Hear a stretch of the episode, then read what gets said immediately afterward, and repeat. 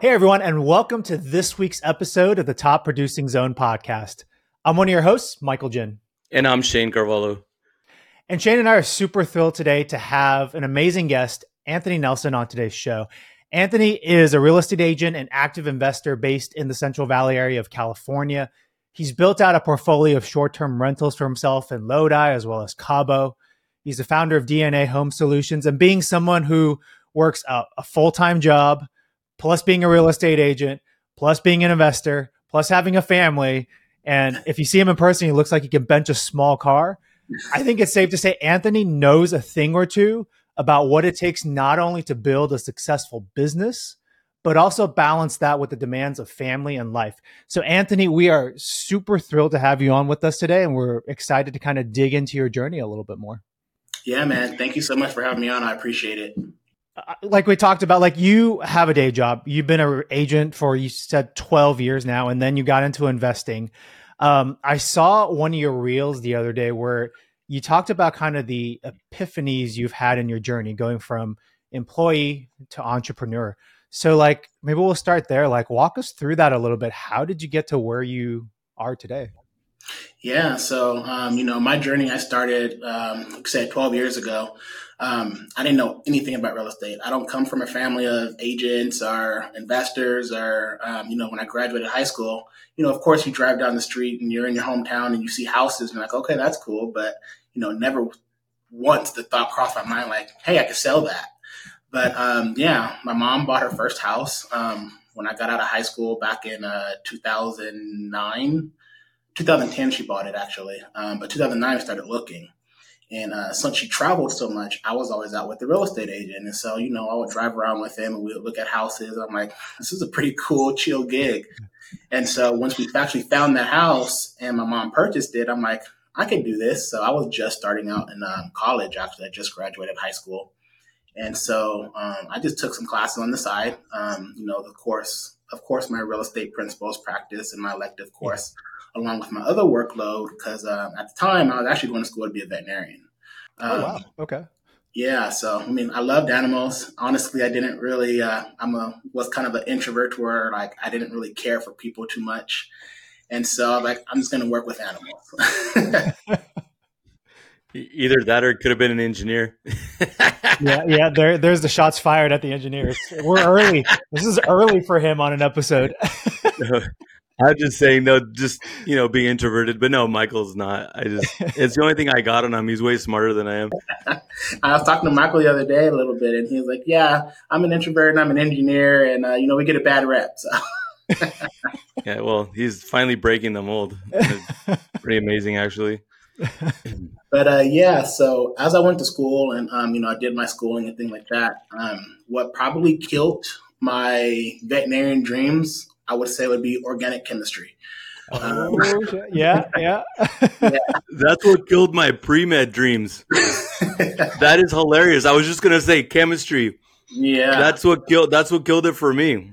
That's so funny you say that.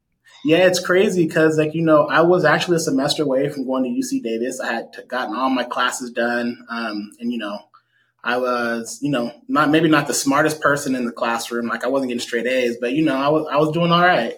But uh, organic chemistry came along and it kicked my butt. So that's when I kind of had a, you know, um, a mindset change. I'm like, I need to do something where I can at least succeed and not feel like I'm getting beat up every day.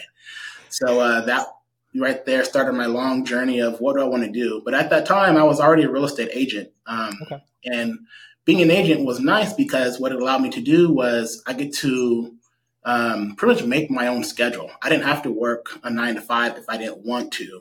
And so that allowed me to, um, once I actually transferred over to Sac State, I joined a fraternity, you know, partied here and there. When I needed money, I would go sell a house. So it was easy. Um, so, but once I graduated, I graduated with a finance degree uh, with emphasis in real estate and land use. And so right out the gate, um, I actually got a job for working for the state at Caltrans. So still following along with that real estate, um, I'm actually a real estate agent for the state to where we uh, purchase property for eminent domain, highway projects, widening roads, that type of stuff. So, um, still following along with that whole real estate trend. Um, still a real estate agent in terms of uh, you know working for the state, which is actually kind of cool because uh, you know sometimes I go out to meet with property owners. I'm like, you can tell me no, but it's going to happen.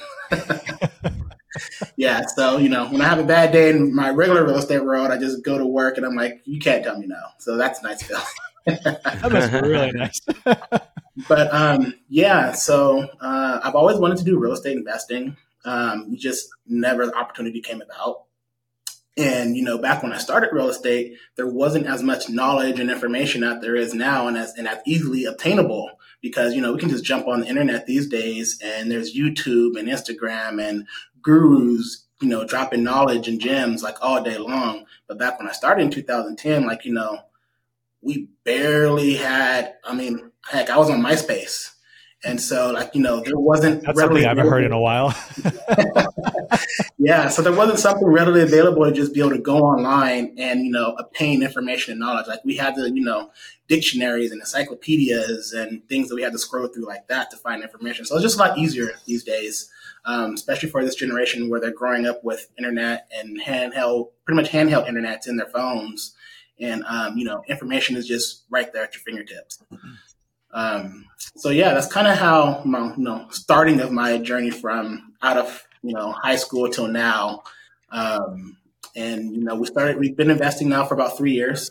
And so that's kind of, you know, how I started. That's, that's really cool. And I, it's, it's interesting. Like I didn't realize, uh, not to take us off on too big of a tangent, but I didn't realize the three of us all had some type of, uh, uh, a medical thread going on. Cause I, I mean, I was an engineer, but I was, uh, I also kind of went down the pre med track. Shanne, I, f- I guess I forgot that you kind of went down the pre med track. Well, I, well, it's funny because I ended up going to junior college instead of going straight to the four year, and um, I had my mindset because I was an athlete in sports medicine. I was excited about that, and it's interesting because I literally was going to say that chemistry destroyed me. So then I shifted to business, and I was an honor student. I went from struggling in the sciences to, but it's interesting because my daughter wants to be a veterinarian, and she's a senior in high school now. But you know davis obviously is a target so she's wanted to be a veterinarian since she was little. And so hopefully that'll you know pan out for her. That's tough. But yeah like organic chemistry actually the i forget what the first chemistry was but the chemistries were just not not good. Yeah I, I, made a face earlier when you guys when you guys were talking about like how you guys didn't like organic chemistry. I was like i don't know if i should say this but i'll say this. I actually really loved organic chemistry yeah then he wonders why he gets the engineer job you know, Anthony's in the background. He's like nerd, nerd, know, know, nerd. nerd. That's what everybody's thinking right now. I'm thinking to myself. Um, well, I mean, Anthony, it's it's interesting you talk about kind of how readily available information is today versus kind of when you first started. So to me, that really indicates like, you know, you have to be really driven to kind of go back then and like go find the information that you really need.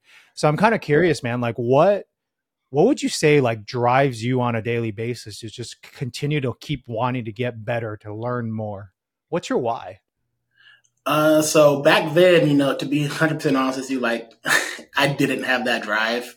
Um, I feel like if I did, I probably would have started investing a lot sooner.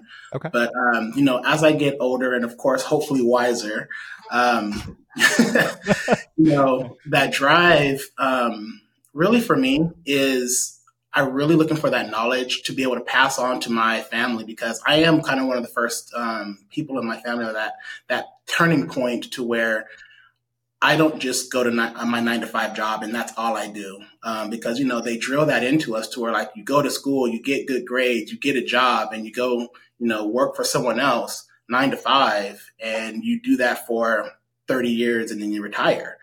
Um, I'm that first person in my family right now to where like I've done something different.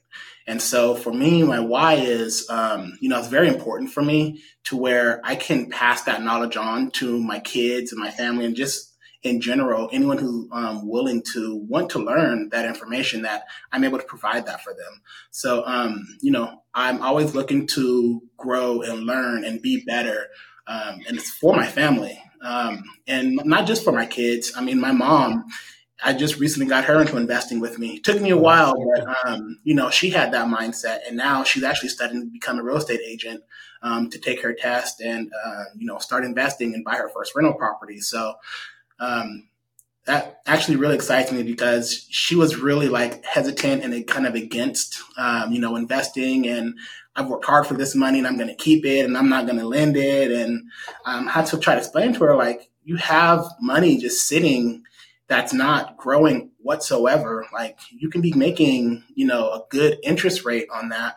And so just by me being able to explain to her because I've gained that knowledge from, you know, taking a risk and listening to other people and paying um, into coaching programs and investing in myself, I can now share that with, you know, my mom, my grandpa, my kids as they grow up. So that's um, one of my big whys of, you know, why I get up every day and I do this. I, I mean, I, I think that's, that's really amazing. And I think it's really cool how, you know you're the first in your family to really bridge and expand yourself out into entrepreneurship. Like i i totally can kind of understand that and i, I like I, I was kind of smirking a little bit to kind of hear when i hear you like share that because i mean for me i came from like a you know I, I immigrated here to the states with my parents right? And so they kind of had to build everything from the ground up and they you know for them it was for the for the most part of my parents like careers and my life growing up it was all about that nine to five.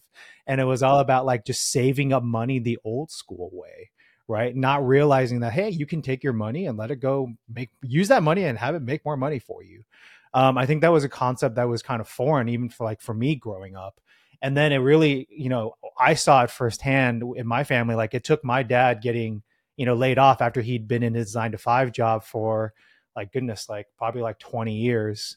You know, no, no thank, no thanks, no nothing, right? It's just like, hey, you know, see ya. You're at like we're, you know, we're we're eliminating your job. To see him then start getting into like entrepreneurship, building out his own business, and then all of a sudden it's like, yeah, it kind of opens up a whole new world for you and just new thought processes. Um, like Shanne, I mean, you've kind of been in this arena of building like your your business and like kind of being an entrepreneur for for a lot of your life but like what do you think about that whole thing well it's interesting because like he's obviously anthony you're changing your family legacy and it's interesting because like my you know my parents are immigrants as well i was actually the first one born in the us my parents immigrated from portugal and um, you know they both you know my mom well they both did you know low level labor jobs canneries you know um, in the orchards pruning trees and stuff. My, my mom, I think, was she worked at like they used to work like the pajama factory. You know, they kind of started with really low entry level jobs, and then she uh, went to cosmetology school, and so she started cutting hair. Eventually, she opened her own business. You know, my dad went to work for a big commercial contractor, and then he ended up starting his own construction company. So my parents both owned their own businesses until they retired, and my mom really pushed my dad to invest, which I don't even know what inspired them, but they have a lot of rental property that they bought. So they they realized the American dream from scratch. You know, like no hand me downs, no family money, whatever. And so it's you know being the first one born in this country. Um, you know, you I guess as far as choosing a nine to five or being an entrepreneur, if you ask my mom, she would have always pushed the nine to five because she thinks that it's too risky and too crazy, which is kind of funny because ironically she kind of went out on her own. But um, but yeah, what I was going to say though is that you know, for me, I I don't know, it's just I could never I can't deal with the structure of like corporations or like the like the levels of like I feel like it's a lot of BS. I like to go straight to the source. And I think I just I ended up falling into entrepreneurship. I think because I because um, I don't know because I'm I don't uh, you know behave with authority. I don't know. I'm a rebel, I guess, to a certain extent.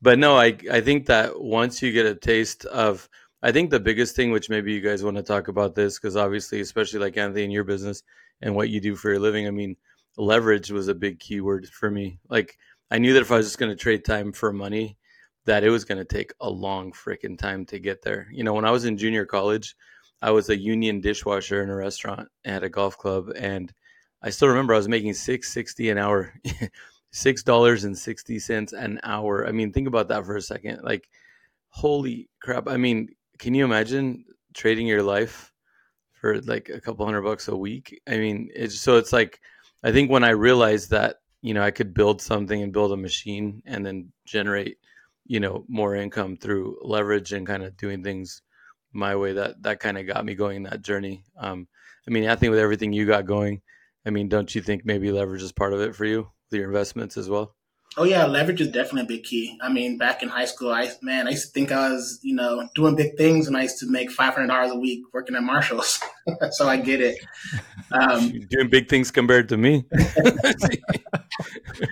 yeah. So, but no, definitely leverage. I mean, even with all my projects um, that we have going on, um, I have guys working right now, and um, you know, I don't do any of the work on any of my properties, but that's also me, you know, leveraging my time and my money um, and know what's what's important because, like, you know, I don't have the trade skills of going to a property and you know remodeling a bathroom. Um, I could learn it. I could definitely, you know, go on YouTube, the University of YouTube, and you know, Google nowadays all that type of stuff, and you know, try to figure out how to put tile in and set a bathtub and all of that. But you know how much time that would take me to be able to try to figure that out. So yeah, I leverage that to other contractors that I hire so that I'm able to do what I'm good at, go out and find the deals, find the money and, you know, buy more properties so that we can continue expanding our business. So leverage is huge in terms of, you know, expanding and growing. Yeah. And that's same with us, you know, like I'm, you know, full service and, um, have a construction crew. And I mean, we pretty much, you know, when it comes to selling houses, we, we do everything. We either have everybody in house or then we have the relationships. And um, I grew up building because my dad was a contractor, so I can actually do that stuff. I mean, I still have my tool belt. actually, it's kind of therapeutic. I enjoy it. I just don't have time either. I just manage, just like you. You gotta think about what your what your time is worth, like what your hourly rate is, and then you got to be sure to delegate things that don't hit that minimum, right? I mean, you probably have that minimum number in your head, like what you should do, what you shouldn't do. Yeah, and you know, I um I'm bad at this because I have a problem letting go of some of power. Oh, a control freak in real estate. Shocker. I know. Kind of know what that's like. Yeah, so you know, I will I will go to Home Depot and pick up the bag of mulch and things like that because I mean, I guess for me, if I feel like if I can get it done quicker and get it the project completed, you know, I'm just going to go do it. I don't want to have to tell somebody and be the middleman to have to go do it and then have to micromanage and be like, hey, get that done. Oh, no, I didn't get a chance yet. And I'm like, okay, should have been done, you know, three hours ago. But, you know, so there are some things that I have an issue with, you know, letting go, but I'm working on that. You run like a little military camp three hours ago. Wow. Man, time is money. Time is money. what happens if we interview your employees? what are they going to say? we love Anthony, our boss. He marches around like good little soldiers. oh, yeah, yeah. well, and I and I think that's I mean that's one of the hardest things, right? Like starting out a business, building out a team is is being able to let go. Like cuz I think we all have a certain standard that we hold ourselves to and that we hold our business to. And so it's it's the scariest thing like you said Anthony to try to hand that off to somebody else. Um so like what like how have you gone about building out like one identifying and two building out and managing like your teams like what's been successful for you so far? So for me, to be honest with you, so I've been investing now for two and a half years. Um, this will be a complete third year this year. And this year is the first year that, you know, I started building a team. The last two years prior, um, we did 12 deals in the last two years, um, just starting out. And, you know, it was all me. Um, I managed the contracting crews. I found the money. I went, I, I did all the designs. Um, and on top of all of that, you know, doing those 12 deal, deals over the last, you know, two years, I had my nine to five. I had my kids where we were going to soccer practice and gymnastics and hip hop dance and, um, you know, going to school and doing homework and then my making time for my wife and, yeah. um, you know, finding time for date nights and just all of that. Like, you know, it was a lot. So this year was actually, it was actually the first year that, you know, I've started building up my team and what I kind of identified was if I want to grow my business, I have to let go of, you know, some aspects of it to where I can't be everywhere at all times. Um, you know, we were, I was doing it and I was finding deals, but what I was doing was I was leaving a lot of money on the table because deals would come through and I'm like, I don't have time to look at that. Or I don't have time to, or the energy to be able to, you know, go speak with that property owner because I have these two other deals that I'm working on right now that is requiring all my time. And so this year, um, I, identif- I identify like what position do I need that will help me grow. Um, so I actually partnered with somebody that um, you know I met through one of my coaching programs, and she's handling all the acquisition side. to where I don't have to worry about talking to the property owners, managing my VAs, um, locking up the contracts. Um, also, that's the stuff that I don't necessarily like out of the business. So identify, you know, what I didn't like out of what I liked the least out of doing out of the business that was a time drain for me in my daily business. And I found someone who was already doing it, who was good at it, to where, you know, now I don't have to worry about any of that stuff. Um, deals come in uh, because she's locked them up, and then I handle everything on the back end, which is what I do enjoy. I enjoy designing and working with the contractors and the dispo. Um, so, you know, it it alleviated a lot of um, pressure off of me and gave me back a lot of my time to where I can now focus on um, the back end side of once we actually acquire the deal, then I get to work. So um, what's going to be next here is probably a project manager to where I don't have to be going out to the projects as much and managing the contracting crews as much and all that type of stuff to where I'll just manage one person and then they manage everything. So we are slowly growing uh, the business and, um, you know, identifying what needs that we have. And um, also, too, just identifying, like, you know, what I want my business to look like. Um, because I could do this to where, you know, I just, I do three to five deals a year and kick back and, you know, make decent money? Or do I want to have like a multi-million dollar business to where we have a team and growing that out? So that's also something that, you know, people should recognize and what they, what they want out of their business as well.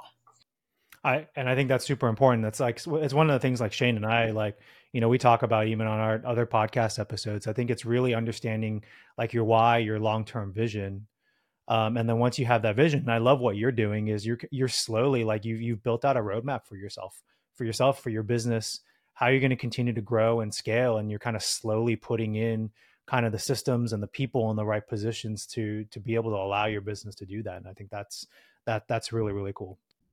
Yeah, and I, I, you know, I found it beneficial that you know being in all the roles um, that I was doing.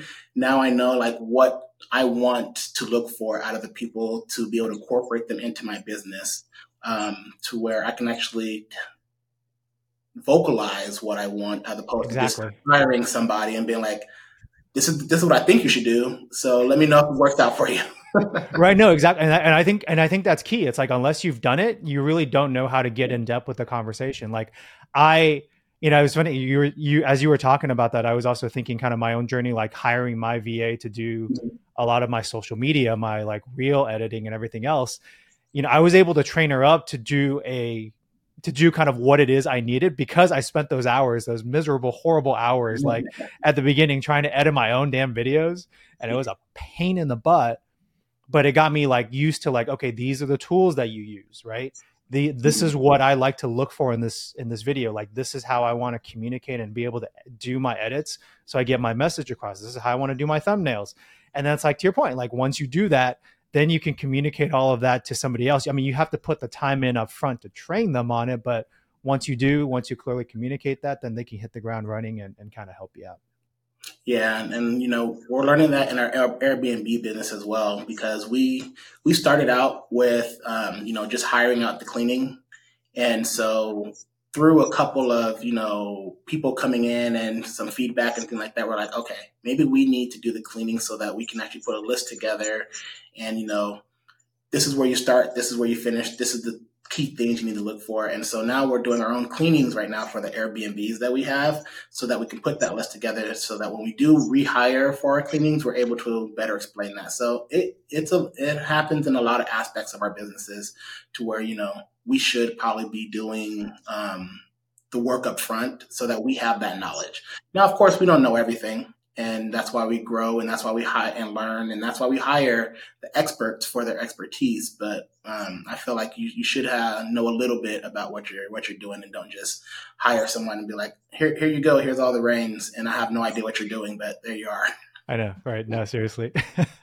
Are are you in markets like i mean obviously i know some of the markets you're in but it, is there like do you just work in markets that you're super familiar with? Because obviously when you're hiring and bringing people in to do your different parts of the process, I mean, you probably want to feel confident that you know more than they do as far as you know being able to check on them. Like, do you have like certain regional boundaries or what markets? Like, how far are you going right now? So um, that is a great question because you know a lot of people are like, oh, I just go where the market's hot, and for me, I like to play in my own backyard. So I do stay in my own markets. I, I typically um, stay in my backyard.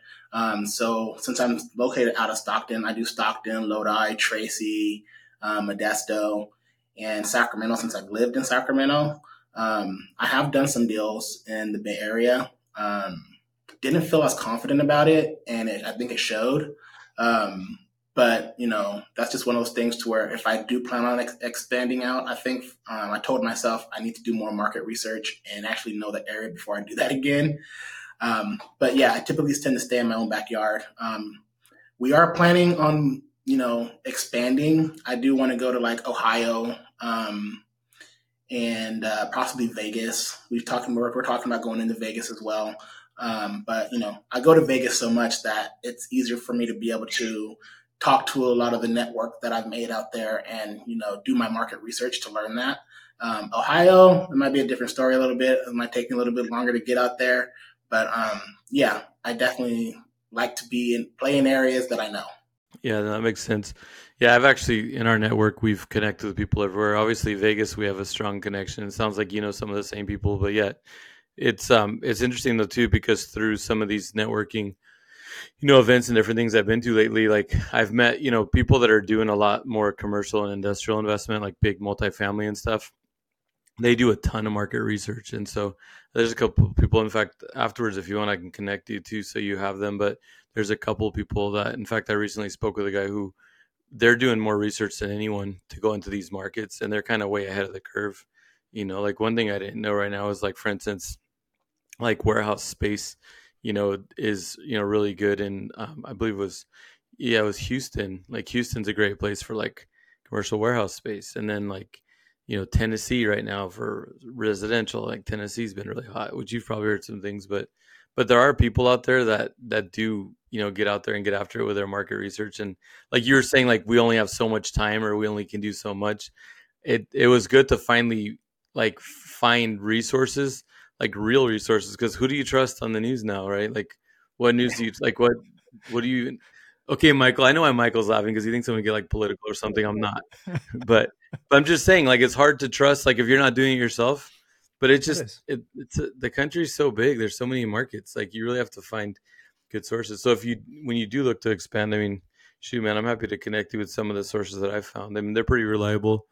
And uh, we also in our network have boots on the ground in a lot of places in the country. Like if you want to go to Ohio, I got a couple people I can introduce you to. In fact, one of them's a character, so I think you'd really enjoy getting to know these guys. I'm always looking to, like I said, learn and grow. So yeah, I'm definitely uh, would be interested in you know picking their brains about you know how they do their market research and what they look for, um, because you know we, we do all of this stuff and we think, you know, oh, we're doing it right. And we could be doing it completely wrong or not most efficiently. So I'm always looking for, you know, new networks and connections and just talking to people. Yeah, no, I, I totally agree. And I, you know, there's different ways to do things, right? But I mm-hmm. mean, the other thing too is, you know, you mentioned the Bay Area and stuff. You know, don't forget about your friends here. If you got some stuff going on in the Bay Area, we can Yep, definitely. yeah, we can definitely support you in the in the Bay Area. Yeah, awesome. Um, we actually have a deal, possibly a duplex uh, coming up in Oakland. I think it is. We're working on that one right now, so I'll definitely keep nice. you posted because uh, Oakland's one of those um, cities where, like, you know, it's, it's, literally street to street, not even block to block, to mm-hmm. where you buy something on a um, good street over here, and then next street over is like uh, what I walk into. So yeah. oh yeah, no, I I was working on a duplex in Stockton. I know exactly what you're talking about. Like, I won't say too much because I don't get myself in trouble. But I'm just saying, like, I know exactly what you're talking about. And it's like you know, it's good to scout it during the day, yeah, um, because it's a whole nother world at night. But yeah, but yeah no, I, I hear you. I hear well, you. If you need some uh, boots on the ground in Stockton, let me know. I walk. I walk there. Oh no, for sure. I don't. That's the thing is, I had to drive through there because I didn't have boots in Stockton, and um, you know, was, yeah, I found out really quickly why it was only ninety thousand dollars. I mean, I got out of there safely, but I did realize why it was only ninety thousand dollars. Yeah, so yeah, you know, I grew up in Southside Stockton, so um, I'm pretty familiar with majority of Stockton. Thanks for joining us for today's episode. Now, if you're watching on YouTube or streaming this on your podcast platform, if you could do us a favor, leave a comment down below and let us know where you're listening or watching the show from today. It greatly helps with the algorithm and helps us get reach out to more people who need or want to hear what we have to say. We greatly appreciate it. And now back to the show. With everything that's been going on with real estate investing and just the changing, the migration of people moving, you know, around the country, so many people live in California and even within cities, like places that were tough, you know, tough areas growing up that have, you know, been like, uh, what's the term, like regentrified? I mean, it's just the movement, the movement of what's been happening and then what's been happening with rents like with rents you know versus income in those pockets. And it's you know in a lot of ways i mean there's some positives where it, you know they've kind of cleaned up a lot of the crime in some areas but then they've also created more poverty because now a lot of these folks can't really afford to rent you know and it's just it's kind of a as an investor you know like i mean where are you at like when it comes to like the morality of that? Like where where are you at in your head when it comes to that? I feel like it's a tough situation because rents so i've done a little bit of market research on rents and rents historically is one of those things that rent just goes up. It never goes back down. It's not like you know mortgages where you know housing prices go up and they go down and they go up and they go down and they fluctuate. Once rents go up and they hit like you know a new market rate they don't tend to go down. And I think what one of the um, data points that I saw was, um, and this has been since like 1960, I think it was when I looked at it. Um, rents historically don't go back down. So it's like, okay, we're at an average market uh, rental rate of like what twenty one hundred dollars right now or something like that. And it's like well, thirty five hundred here for a two bedroom. yeah. that's that's more than my three bed my three thousand square foot house that I pay. That's crazy. But yeah, it, it, you know rents don't go back down. So this median price range are um, you know people in the regular working world like they can't afford it without having a roommate or something along those lines. Like you cannot afford your own um, property to just rent these days, and it's crazy. Yeah, no, it's, it's true. But I guess, and maybe I didn't make it, or I didn't really clearly ask the question. But I guess what I was trying to say too, which that I mean, I I'm happy to hear about this as well. But I guess what I was trying to say is, as an investor, when you come upon opportunities, do you ever have any emotion about knowing that you might be alienating, you know, people in your investment properties that you're buying? Like, how do you feel about that? To be honest, um, you know, I got into real estate because back in 2010, when I started in real estate, like as much as um, I love the freedom of it, like there were so many foreclosures and short sales and things like that um, in Stockton in general, and that's you know where I do real estate at. One of my big whys then was I want to educate people that they are able to buy a house, um, that you can buy a house, that there are funds out there to help you because, you know, the American dream, people think that it's so, so unobtainable and it's actually really not. Like, there are ways that you can get into properties for very little money. And, then, and this was the case, you know, back in 2010. A little bit different these days, especially with, you know, rates being so high and things like that. And people have to be able to afford that. But when I, when I go into properties, um, and I'm looking at this stuff, I don't look at it as I'm putting somebody out because a lot of the properties that I'm buying, you know, these people can't they, they can't buy with a regular FHA loan anyways because the house is just so beat up. So the way I'm looking at it as I am revitalizing this neighborhood and allowing a family to be able to purchase this, you know, beautiful home once we finish it, um, as to where before they wouldn't have been able to. So, I mean, the houses that we're looking at, they are the beat up ones that don't qualify, the ones with holes in the roof, foundation issues, um, you know, just things don't work to be able to qualify you for a regular loan. So we're not putting the regular FHA buyer out by any means. At least, you know, our, our company's not. Um, because we're looking for those beat up properties. Now, I mean, there are every now and then where we find a property that, you know, may just be a cosmetic fixer up or whatever. Um, but at the end of the day, I mean, we're still making it a much better house than what it was before. So yeah, and I wasn't trying to throw you like I wasn't trying to get you judged or anything. I was just curious because you know it's like you because you seem to like really come at the business with the analytics, like in the like it looks like you make really good business decisions, right? And it just I was just curious from an you know emotional standpoint, you know where you're at because like I mean during those times I was doing a lot of short sales and selling bank owned homes And um, you know, I found myself soft sometimes on the REOs, like cash for keys. Sometimes they weren't given enough money. I would write them a check on my own account, you know, just because I, you know, certain situations where I, you know, felt bad, but at the same time, um, you know, it's it's just it's kind of like part of the food chain. You know, it's part of life. It's just that's just the way things go. But I think that the most important thing is always to just treat people like you know, be respectful of how you treat people, and you know, try to help people out. And that's what I've always done. But also be careful not to be taken advantage of because that's you know, I, I was also you know when you're a good salesperson, you fall for a good pitch, and uh, you know I've been you know bamboozled for lack of a better word more than once. You know where you know some some of these people are like scam artists. You know what I mean? It's like you really gotta you really gotta you know not get wrapped up as much in the emotion but but i was just curious because i mean i know that you know obviously as an investor you do go you know after distressed properties and situations like that i was just you know curious how, how you dealt with that because you seem like you're so down to business which is a good thing totally a good thing yeah, no, definitely. And, um, you know, we just kind of come across this in one of the recent deals we're working on. Uh, we had to give cash for keys to a tenant. Um, and, you know, he wasn't able to move. He wasn't able to afford a U-Haul. He wasn't able to afford storage. Um, so I mean, we worked with him as much as we could, as best as possible. I even went down and you know I purchased the I, I purchased him a whole month of um, you know a storage unit for him so that he was able to move his things. And you know I didn't just kick him out on the street. Of course not. And so we we try our best to help um, the distressed owners and tenants in these situations because our goal is not to you know put anybody out by any means necessary.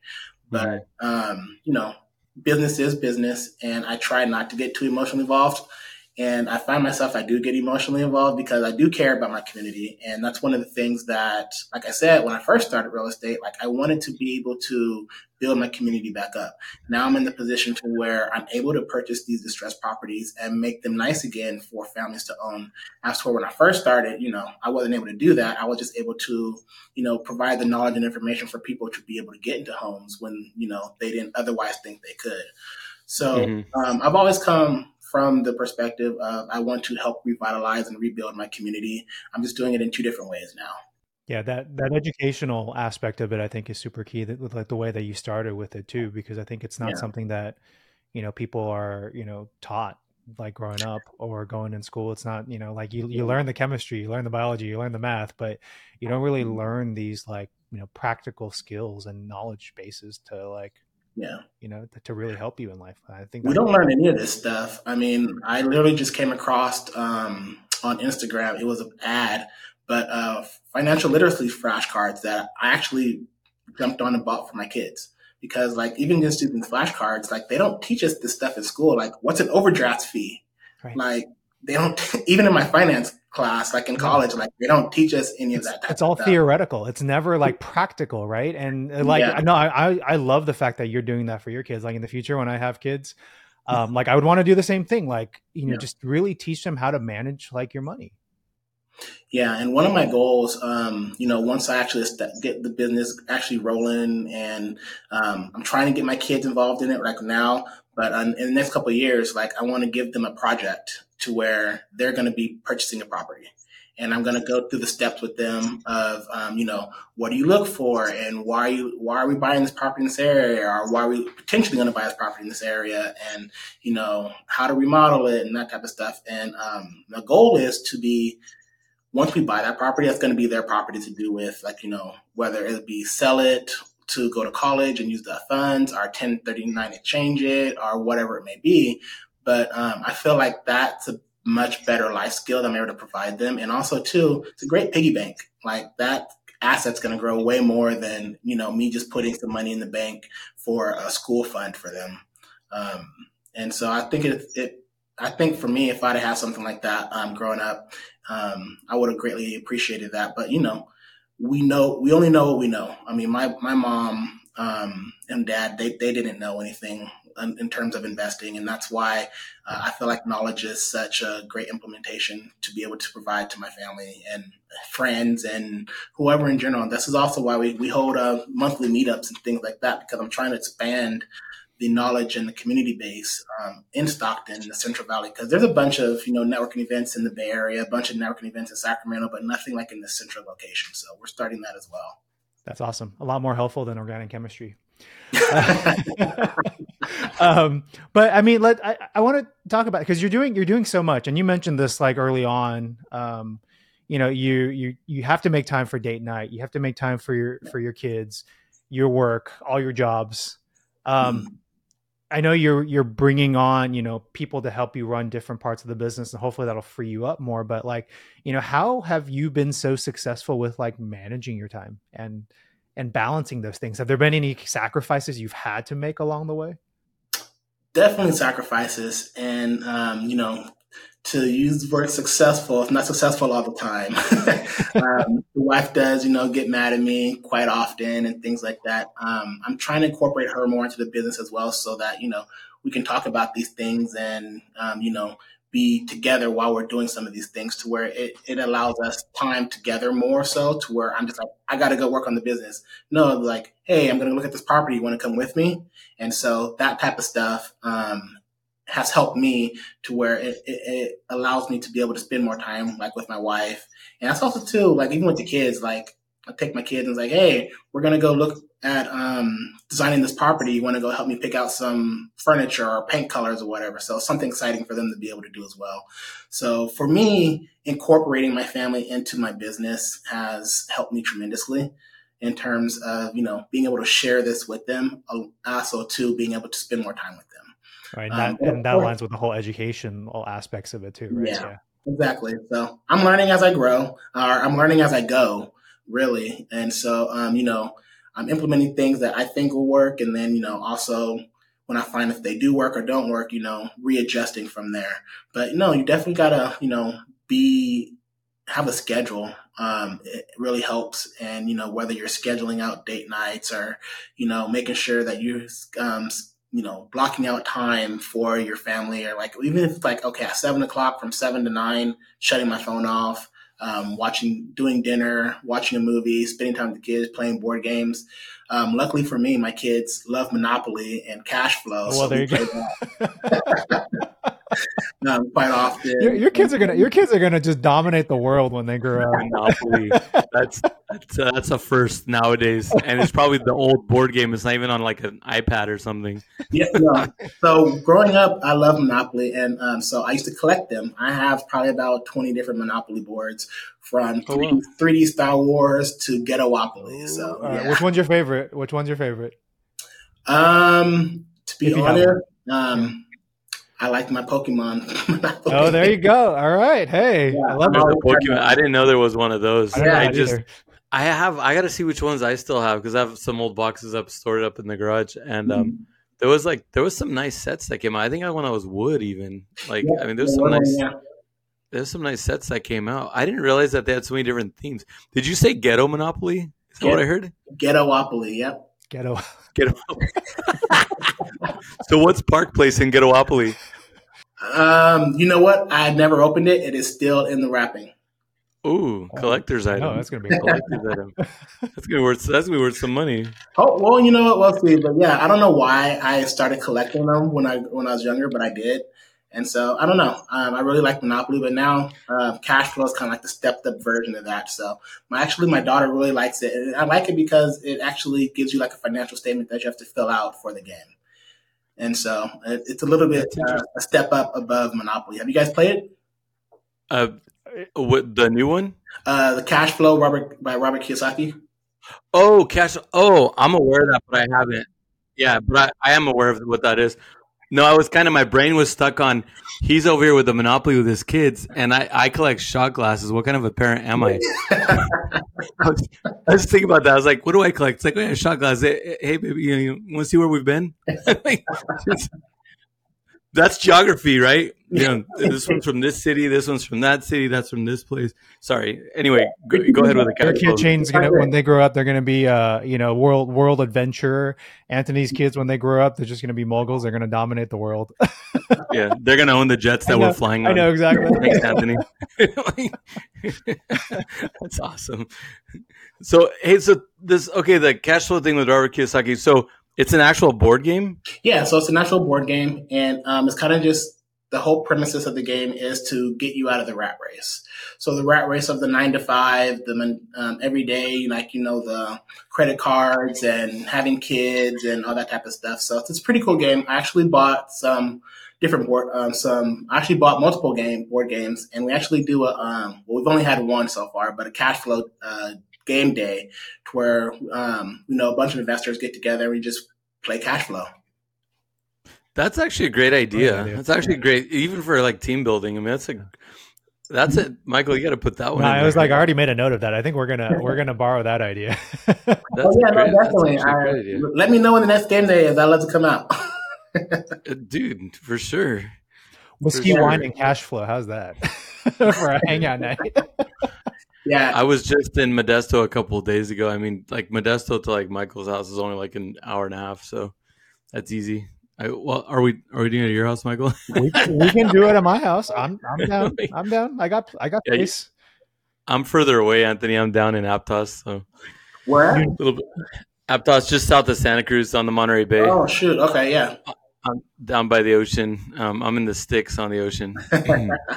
gotcha. My cousin lives on Santa Cruz, so we were just out there visiting him. Okay, so you've seen how small and you know. Yeah. yeah, I grew, I grew, up here. I like it. I'm not a city boy. I, I, think we do this. Anthony, you you bring cash for the game. Shanne, you bring the meat, and then I got the I got the wine and the whiskey. There's the oh, that's and we just host people. Let's do it. Anthony Anthony doesn't know about my protein my protein ways. I'm an avid saltwater fisherman and also, you know, good cook and love cooking meat and stuff. And I mean, heck, we've even raised our own beef on the ranch. It's just the last couple of years just been too busy. I haven't really been doing that. The pastures just lay fallow. But uh um, but yeah, no, I'd love to grill. I love to eat. No, me too. Yeah, we we actually the three of us do. He just doesn't look like it. Um, so do you? No, that wasn't a job. That was just like he's got a better metabolism yeah. than I do. So I mean, Anthony, do you like? You know, he started off by talking about you bench pressing cars and stuff. Do you? Does your workout routine involve lifting a lot of weight, or what? What do you? Do you have like a daily morning routine, or what do you do? You know, I should have a daily routine. I really don't. Um, I'm really on and off with it, but I do um, enjoy working out, and it is part of my daily life. Um, when I, when you know, but there are, you know, there are those months where like I slack off and like you know I don't work out as much as I should. Um, I actually did wake up this morning and get my workout in. So yeah, a boy. Um, my favorite part of my body though is probably my chest. So I do that the most. Um, but yeah, no, I. Uh, I'm, I'm working towards five plates right now. Wow. Yeah. Holy moly. So how I introduced him at the beginning is not an exaggeration, guys. you know, it's late leg day. Anthony was the brutal one when I was doing the full on at the gym. I got a pretty nice home gym, but it's funny because like you, I've ended up focusing a lot on upper body. Like I'm lucky if my lower body is actually pretty decent size because most guys, especially as they get older, don't have much lower body. but uh, but yeah, leg day was brutal, right? Everybody hated leg day. I still, but, hate, um, I still hate leg day. I mean, I don't do it as much as, as I should. Well, that's the thing is, I can't say I hate it because I haven't been doing it enough. I do like cardio or all those other types of, you know, mm-hmm. tennis. Like yesterday on Fridays is tennis. I was at tennis club yesterday, but it's like, um, you know, it's funny because the reason I mentioned that is because it's like your favorite thing doing chest. Like I find myself doing a lot more sets of like the stuff that I like. Yeah. Well, you know, for leg day, since I don't like doing it so much in the gym, what I try to do is um, when I go golfing, I just walk the course. So, you know, get that cardio in, plus it's a decent leg workout in terms of your calves and your, your quads and things. So, between honestly between the, the workouts and the organic chemistry, I feel like I'm the black sheep in this trifecta right now. I was like, I, I love leg days. I, I, I I used to do a lot of long distance running. Um, like mm-hmm. after I after I like finished college and like and it was in my like early 30s, I was doing like marathons, half marathons. I do Orange Theory today, and I just I the leg days, the sumo squats, the squats, everything. I love that. So sorry, sorry guys. I feel the black yeah, sheep. I'll go in my corner now. For me, with, like with football, you know, we just do sprints. We don't do any sort of long distance running. Yeah. yeah. Well, that's just gonna ask you. So you did play some football? Yeah. So I played in high school, um, and you know, tight end, and so it's one of those things that were like I was too big to play Pop Warner, so I never played until I got into high school, and the coach was like, "We need you on the team." So I played in high school for a little bit. Um, you know, got some actually some scholarship um, interests and things like that. Stanford, Brown, Sac State, uh, Oregon State, but you know, it got really political my senior year and didn't end up going that route because they wanted me to major in certain things like communication. And I'm like, I don't want to be a communications major, but you know, it's one of those things like, you know, easier workload to be able to focus on football.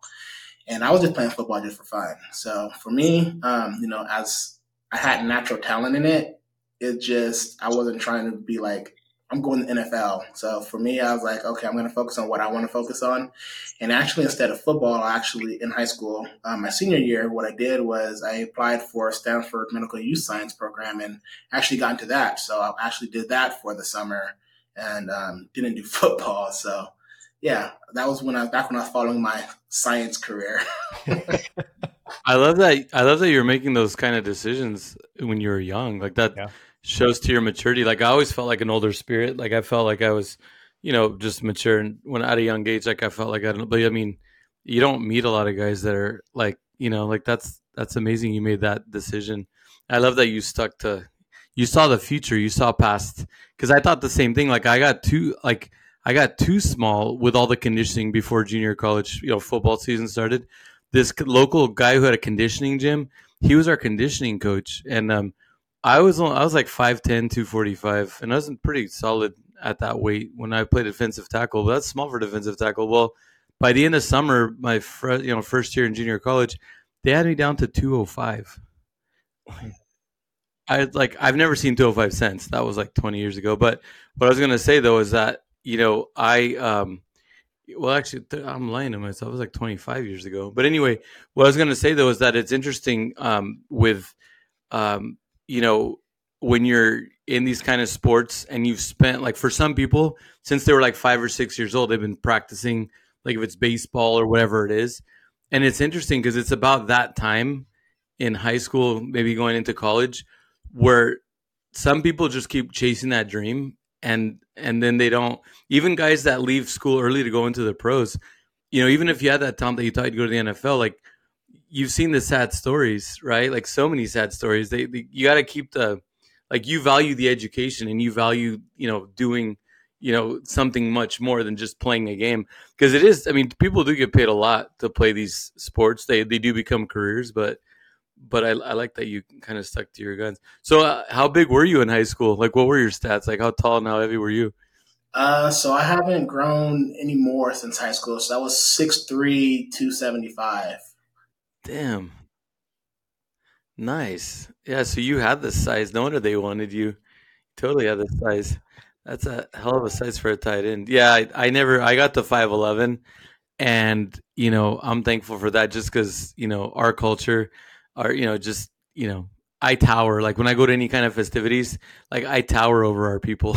like five eleven is actually pretty darn good. It's and I'm lucky because my you know grandfather my mom's side happened to be their family line was tall. But um you know it's interesting because um yeah genetically I, I didn't um, quite have that. And um you know where we grew up well here on the coast i mean you know i mean our our high school and stuff was over 75% hispanic. And you know hispanic portuguese all of us we're not tall people or big people. So like the big bay area teams there's some big like because it's such like the big city right? You can draw on a lot you know more athletes and it's crazy the size like even in high school we used to play against guys that are huge. Anyway i'm going on my tangents i'm gonna turn the mic back no i was gonna I, was gonna say uh, except for in west san jose and cupertino where i grew up you know where you have schools that are like asian kids like me and that's the football team and so we never did well at any of those sports uh, Yeah, and um, it was crazy because like you know people say I was big in high school, but I'm really once you get into professionals and stuff like that past high school, I'm not that big. Because like most tight ends are like you know six five, six six, like the Travis Kelce's and things like that. I'm like yeah. I'm not that big, so like I, I would have had to move to like a defensive end or something like that, and uh, I'm not that quick. I mean, I ran like a, a four eight nine in uh, high school, but you know those guys run like a four fives, four fours. So yeah. isn't that crazy? Yeah. The higher you go. Yeah, well, that's why they were trying to move me to linebacker, and I'm like, I'm not going to learn a new position in college. That's when, that's when that decision that you made, like, I'm just going to stick to my education, what I want to do. So, did you play on the golf team by chance? I did.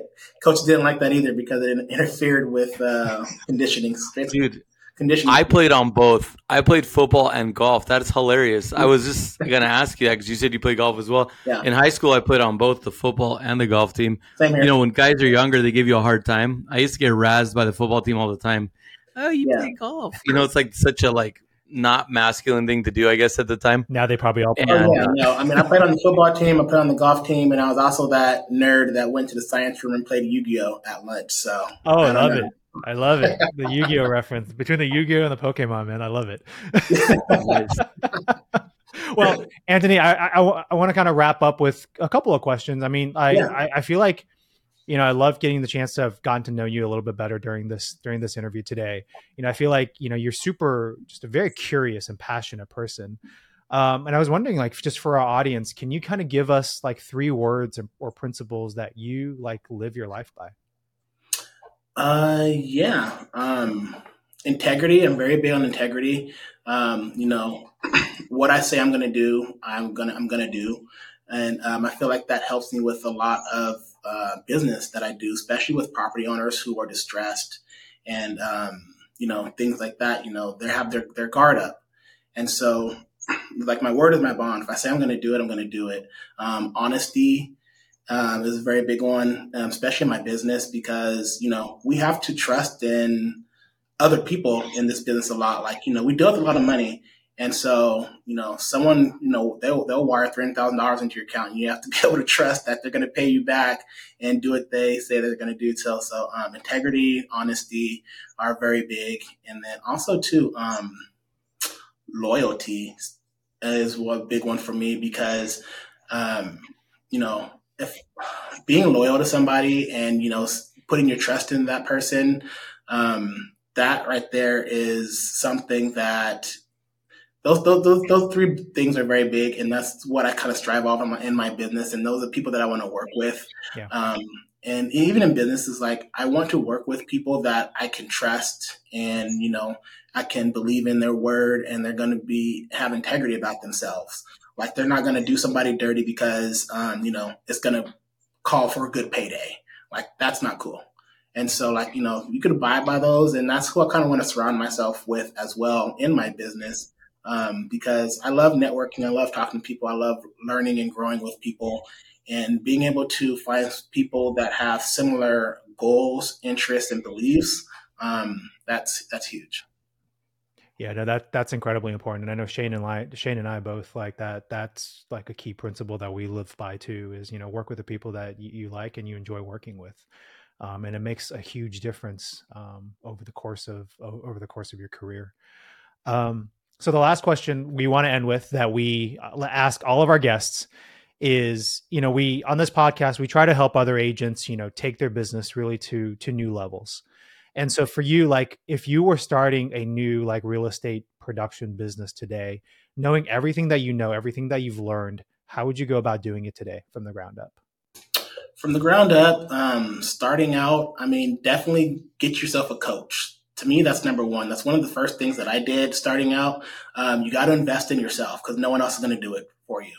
So investing in yourself, getting yourself a coach, someone that's doing um, what you're that you want to do. They're already doing it and following their blueprint. That's one of the biggest things I feel like in starting any type of business. It doesn't have to be um, just real estate, but you know anything you're looking to do. Get a coach that's doing the business and the things that you want to do and you know just reach out and see if they can get mentor you or you know be a fly on the wall um, even if it's a paid um, coaching program. So number one get a coach and then also two you got to have consistency in learning what you want to learn. Um, you have to be consistent and on an everyday basis you know put those reps in um, doing it every day whether it's cold calling or whether it's you know making um, your phone calls or your text messages or just pulling up lead, lists and leads and door knocking, whatever it is that you're looking to do, uh, you have to have consistency because if you start something and like, oh, I, I did it for five hours this week, but oh, I only did it for an hour this week, or oh, I did it for six hours this week and I did it for, only got a chance to do for 30 minutes this week, you're not going to gain any type of momentum. So, um, coaching and consistency to be able to start your business are very two very important things that you know I kind of did when I first started. Um, I was consistent. I put the reps in. I got a coach that was able to help me and mentor me. And any questions I had, I was able to, you know, pick up the phone and, you know, ask those questions, um, cut the learning curve tremendously. Um, so those are two kind of tidbits and tips that I would give for someone looking to get started into a business. Um, be consistent and get a coach. Consistency is like Michael's laughing. I like I preach that. Like that's yeah, especially in in our business. I mean, real estate. Like it's that's the probably the number one reason for failure. A lot of the newer agents, honestly. It is, you know, and I feel like a lot of you know, I feel like that's a huge reason for failure in any in anything that you do in life. Like you know, you you never know when you're going to make that breakthrough, and um, you know, you you're grinding and grinding and grinding. You're like, oh, this isn't working, but it could have literally been that next phone call that you made could have been like your breakthrough to where you had a million dollar deal on the table, but you stopped calling. You just right. Know. And and that's where and that's where I think like knowing knowing your why too, right? Knowing what yeah. it is you're working for, um, you know, will help um, kind of maintain that consistency even when you don't have, you know, the, the immediate results that that you're hoping for. Yeah, exactly. Yeah, well, we could go on about that. One. That's a whole different topic for another whole yeah. different episode. Um, well, Anthony, we really appreciated having you on, man. And like, if our audience wants to connect with you, um, what's the best way for them to do that? Uh, Instagram at uh, flippin ant 209 is probably the best way. Um, I'm on there or someone's monitoring that like usually 24 7 at some point but um, that's probably the easiest way to get a hold of me. Um, we are also on facebook just uh, anthony nelson or dna home investments.com or actually dna home solutions.com we just we're rebranding.